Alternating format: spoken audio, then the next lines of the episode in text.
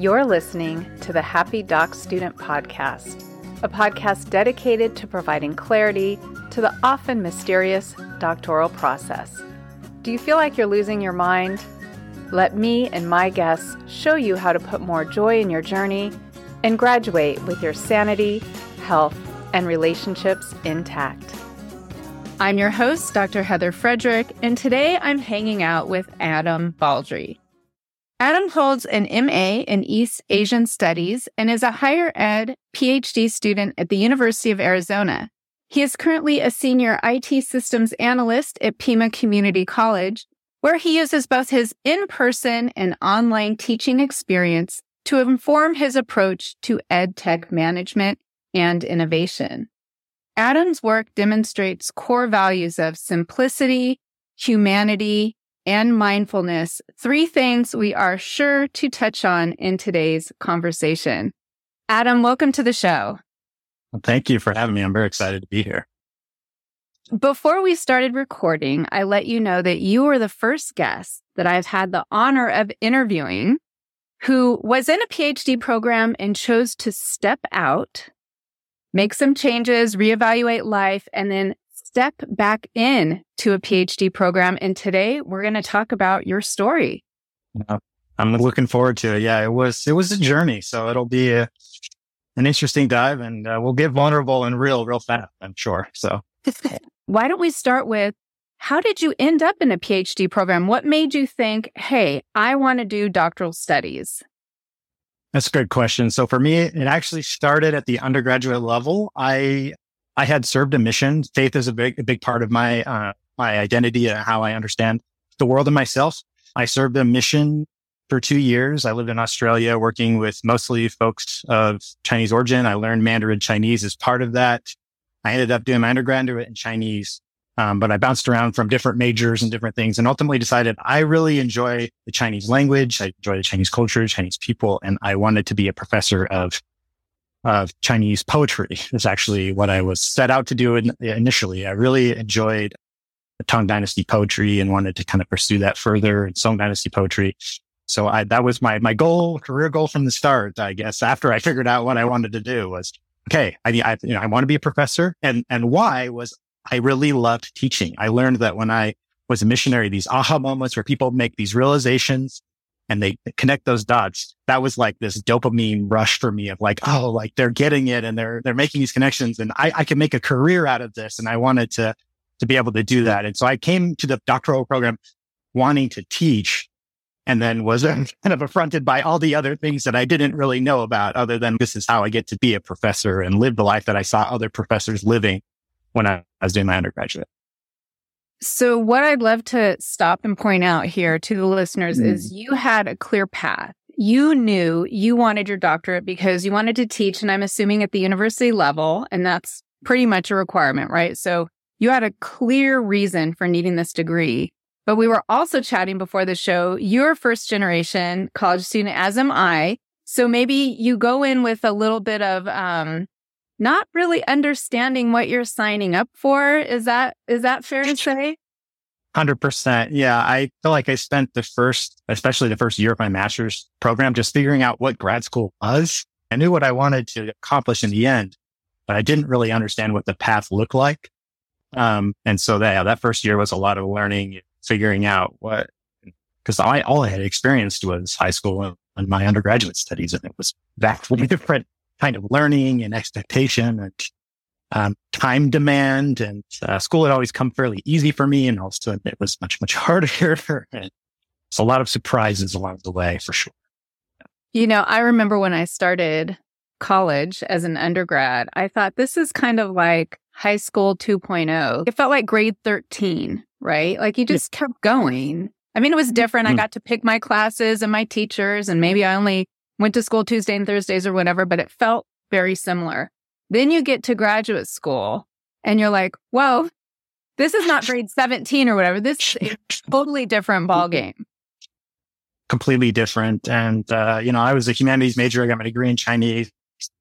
And I kind of felt like, oh, we had some senior level seminarish classes. That's probably what this is going to be like. But no, the, the reading a book or more a week per class, Um, I went to school. I continued full time. My wife was working at the time as well. And so we had some income, but I was making like $200 a month or something as a graduate assistant and, um, you know, trying to teach classes and trying to balance like making sure I was learning everything I was learning, but also I'd only been married about a year when I started grad school. So trying to prioritize my relationship with my wife and making sure that she wasn't just like keeping me alive and only giving and not receiving and trying to balance that was also a difficult part of my learning what grad school would mean for my life outside of just like my studies, right?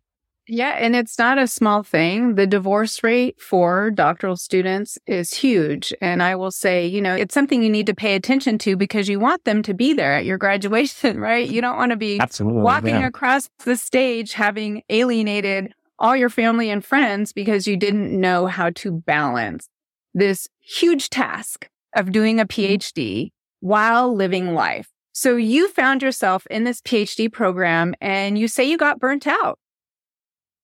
Yeah, I um I hit a real hard wall. So while I was working on my master's degree, um, uh, my wife has major depression, and that had gone largely untreated up until we uh, relocated for my master's program. It's the first time she had lived out of state from where she was from, and her family was suddenly spread across the world. Their parents had moved uh, to Asia for three years. Her brother was in Asia as well for another different thing, and her sister who's her twin sister she's very close with, was 800 miles away all of a sudden. And I was her only person and she was in this place that was different and she was having a really, really hard time. She had a boss at the time that was just so kind of emotionally manipulative and abusive. And she was working in this hostile environment and her depression and anxiety was just like at a huge high level.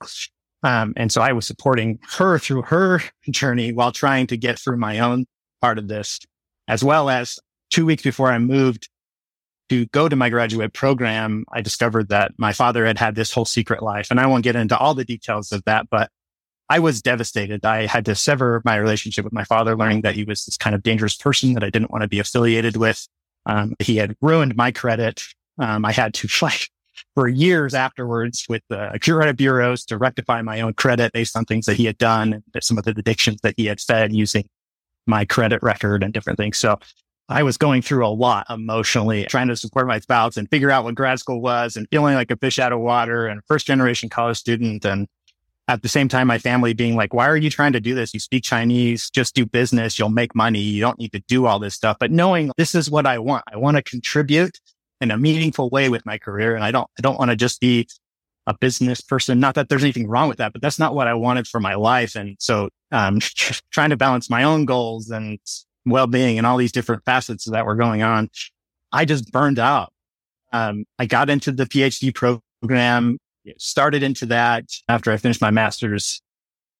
And I was really kind of already like, this is, I need to just, I was like head down. I need to just keep going because getting through this is how I'm going to get through this. Like I, you just keep your head down and you keep going. And I just kept trying to push myself and push myself and I'd hit walls and I'd be like, okay, I, I can't finish this class right now because I've overcommitted myself on all these other areas. So I'm going to take an incomplete on this course. And then I took another incomplete and then I took another incomplete and then I took another incomplete. And all of a sudden I got four incompletes sitting over my head. Um, my wife and I, we finally have started to find a balance where her depression isn't so great, but now I've developed my own depression. I'm struggling at that point um, severely. I got so depressed to the point where I was having suicidal thoughts. And then when I finally had to confess that and address it, I started uh, going to therapy and I realized I just had so many things that were weighing on me and I felt so overwhelmed about trying to address them. And uh, I started to just, okay, uh, what can I actually do? And I just focused on survival. What is the only thing I need to do to get through this next hour, this next day, this next week? And my mantra kind of became, I can do anything for X number of minutes, hours, days, weeks. Um, I was just in a really rough place. My wife and I decided we wanted to start a family, but we had been and had been trying at that point for, I think three or four years or something at that, at that point unsuccessfully. And we were told by doctors that that wasn't going to be possible. And that was devastating. And so figuring out what that meant, um, we started having a lot of serious conversations is this PhD really worth it? if we continue down this path, what does that mean for a family?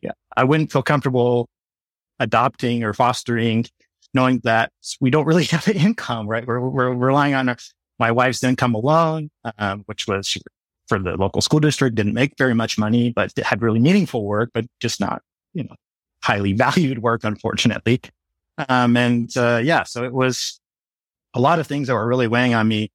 And I just got to the point where it was either my life or continuing the program. And I decided I needed to live, fortunately. Um, and, uh, and that uh, we wanted to refigure out other things like what does this mean if we're going to be fostering adopting? Maybe the PhD isn't really going to work right now. So I ended up taking a leave of absence for one year and one year became two years.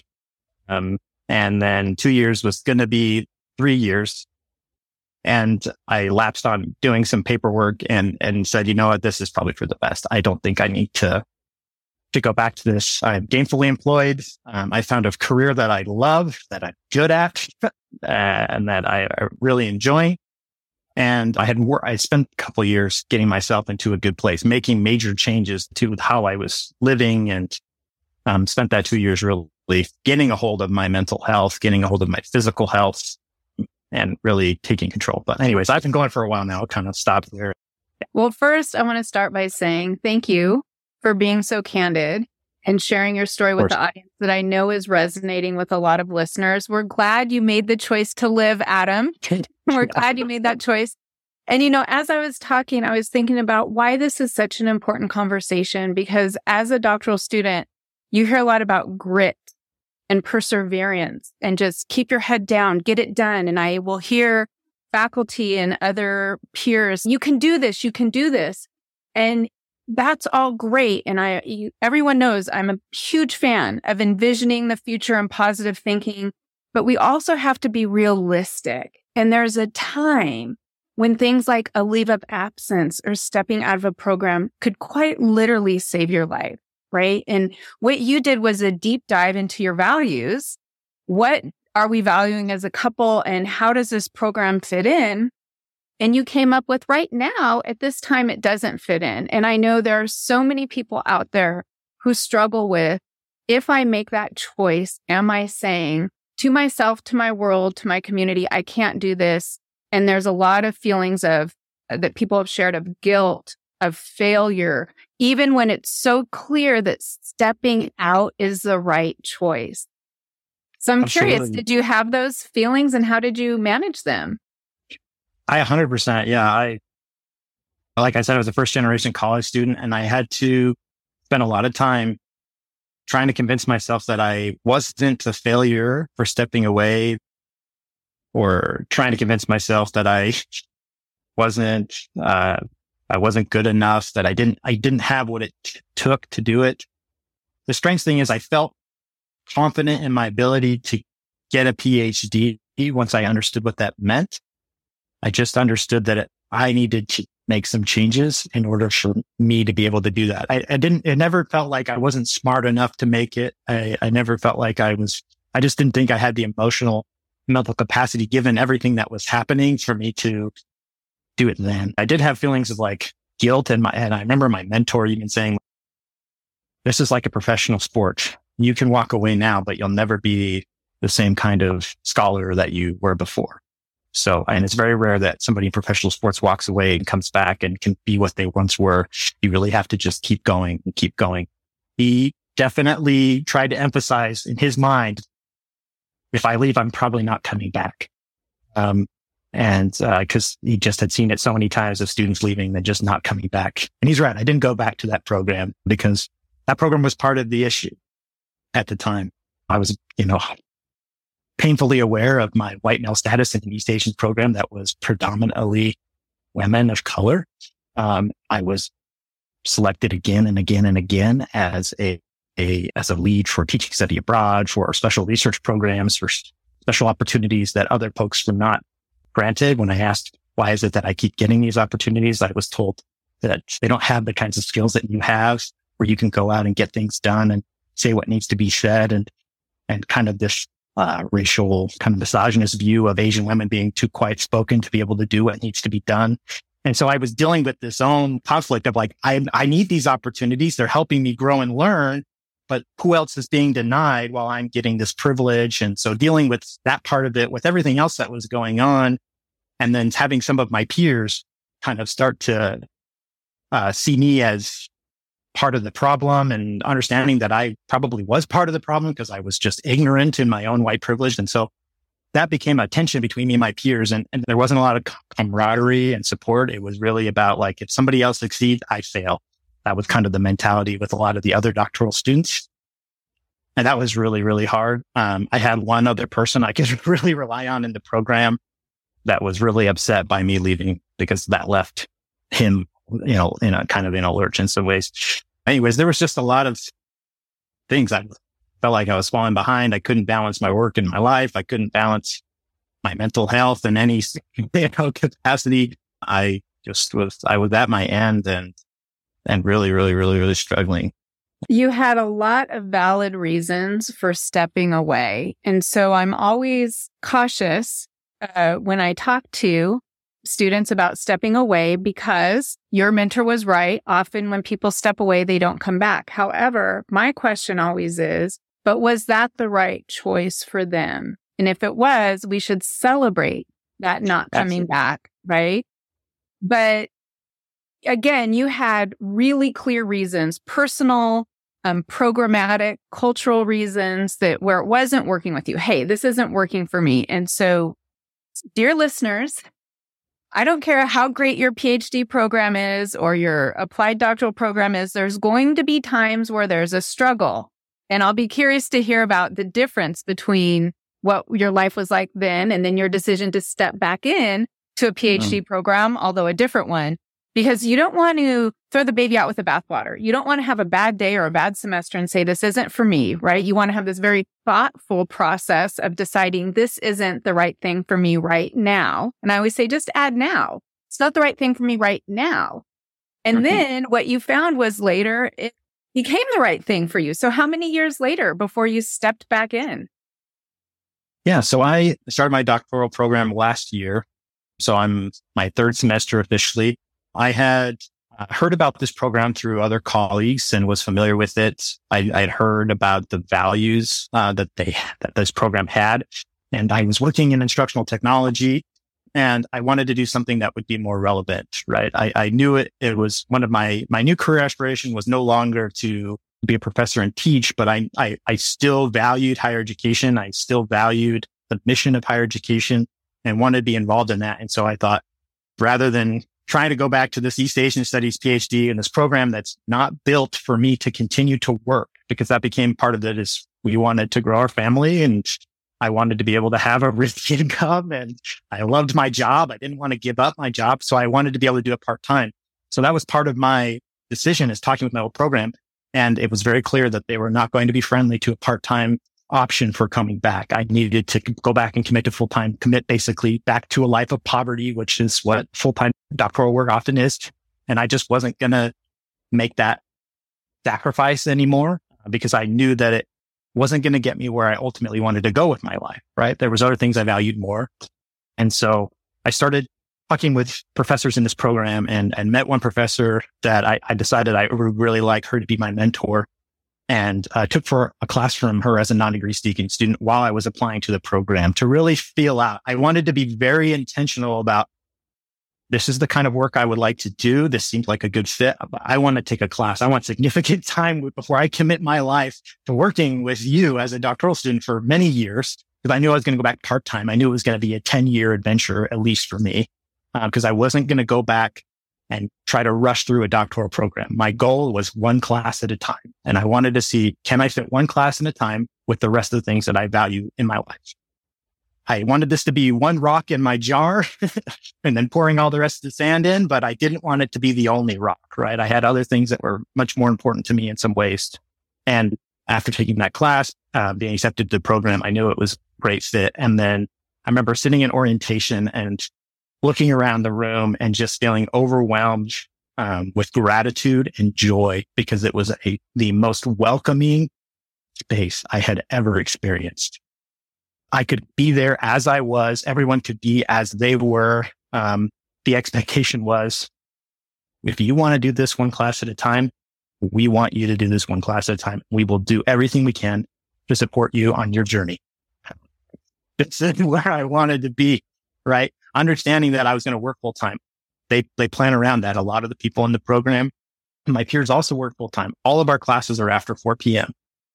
4.15 is the earliest class time I have to make for, for classes that I'm taking. Other classes are from 7 to 9 p.m. Um, I have high flex options often. So I don't always have to be on campus. Sometimes I can just be home and I can be taking care of my, we now at a miracle, we do have a, a, a child, a nine month old baby. I can have my baby on my lap while I'm in class if I need to. Right. And so just a much more understanding, um, um program built for how I want to go about doing my, my doctoral work now. And it's, it's just absolutely wonderful and fantastic. I get to study what I want to study at the pace that I want to study it, but I don't feel like I'm cheapening or losing any kind of value of what my doctorate will mean in the end or what it means to me now. And uh, that's just such a, such a gift. there's not, I've learned there's not a lot of programs that are intentional about supporting part-time programs as a PhD program rather than like a professional program, I guess. I love the time that you took to investigate the program to make sure it was a good fit. I know a lot of people don't do that and in hindsight say, wow, I wish I had taken that time. You know, a lot of times there's this uh, feeling of a rush. You need to get this done now.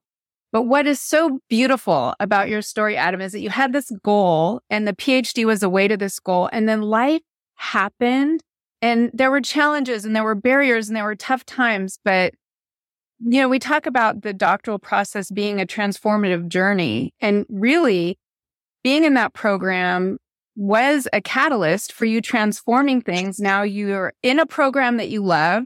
You've got a great job.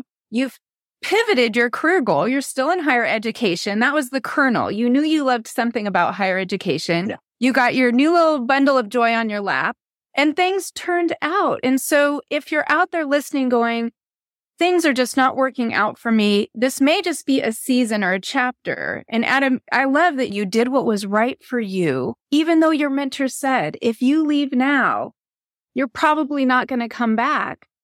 And here you are successfully pursuing your PhD. And I just, I love that.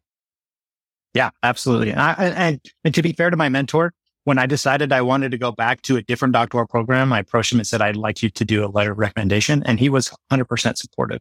And another professor I'd worked with closely was also very supportive. He said, we knew you're going to do great things and we're sad that you're not going to do it with us, but we're glad that you're going to continue uh, your education. Right. And they were super supportive. And so I, I, am very, very grateful. I owe a lot to that program. I grew a lot as a scholar.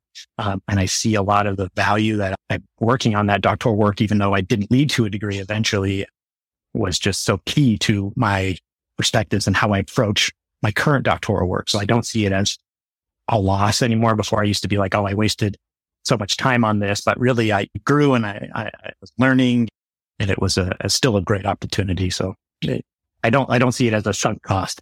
So what I'm advocating, like any listener out there, it's okay. You didn't lose anything. You still learned, you still grew. You learned that maybe this isn't the right time, but that you are capable and you can handle it and you can figure out where it might work in the future. Right. Yes. Or if say you had landed in a job that wasn't in higher ed and you were completely happy and decided you didn't need the PhD again, you could have stepped out of that program, grown from it. I love that you say it was not a waste. Any time you spend in a terminal degree program is going to change you, teach you things about yourself, maybe Absolutely. teach you what you don't want, which is just as valuable as understanding what you do want, right? Absolutely. Yeah and to really just have gratitude for that experience and keep moving forward. And Adam, I would love to have you back as you progress through your program. Maybe next time we meet, you could share specifically how you are balancing. We've got a lot of listeners who are working full time and doing their doctoral degree part time. That's still a job and a half. They've Absolutely. got families and kids yeah. like you. So there's this whole idea of, of time management and balance. So I'd love to have you back to chat about what are you doing now in this new program to keep your sanity and keep you moving forward?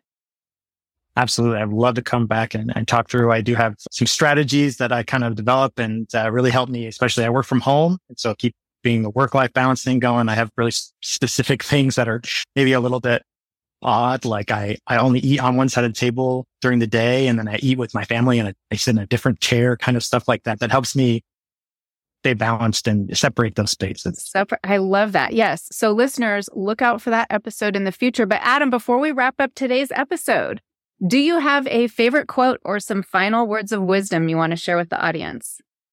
I do. And it's going to sound really little ridiculous, but I, I have a quote from Will Smith's character Jay in the film Men in Black. So it's, you know what the difference is between you and me? I make this look good. And the reason I share that quote um, is because he just had wiped his entire identity, made this life changing choice, and he went into it with confidence. And so that's, that's kind of how I was thinking about my own experiences. Like, you know, maybe this thing didn't work out, but I went to the direction, you know what? And I'm going to make this look good. I'm going to give it my all and, uh, I'm going to do it my way. Right. I love that. Thank you for taking time out with us today. And I look forward to catching up in the future. All right. Thank you. Thanks so much for listening, and I look forward to connecting with you on the next episode. Until then, if you're looking for more ways to invite joy in your journey, check out the free resources at expandyourhappy.com. You'll find downloads like an article I wrote titled The Doctoral Journey 12 Things You Need to Know That They Probably Won't Tell You. You'll also find a PDF that organizes all podcasts by the seven steps detailed in the Happy Doc Student Handbook which you can also find on the website. Finally, if you're looking for a Happy Doc student swag, I've got that too. Don't forget to subscribe to the podcast and YouTube channel. And if you want to make my day, rate and review so that together we can change the way doctoral education is delivered and experienced. Hey, one more thing. Just a quick reminder that the information, opinions, and recommendations presented in this podcast are for general information only.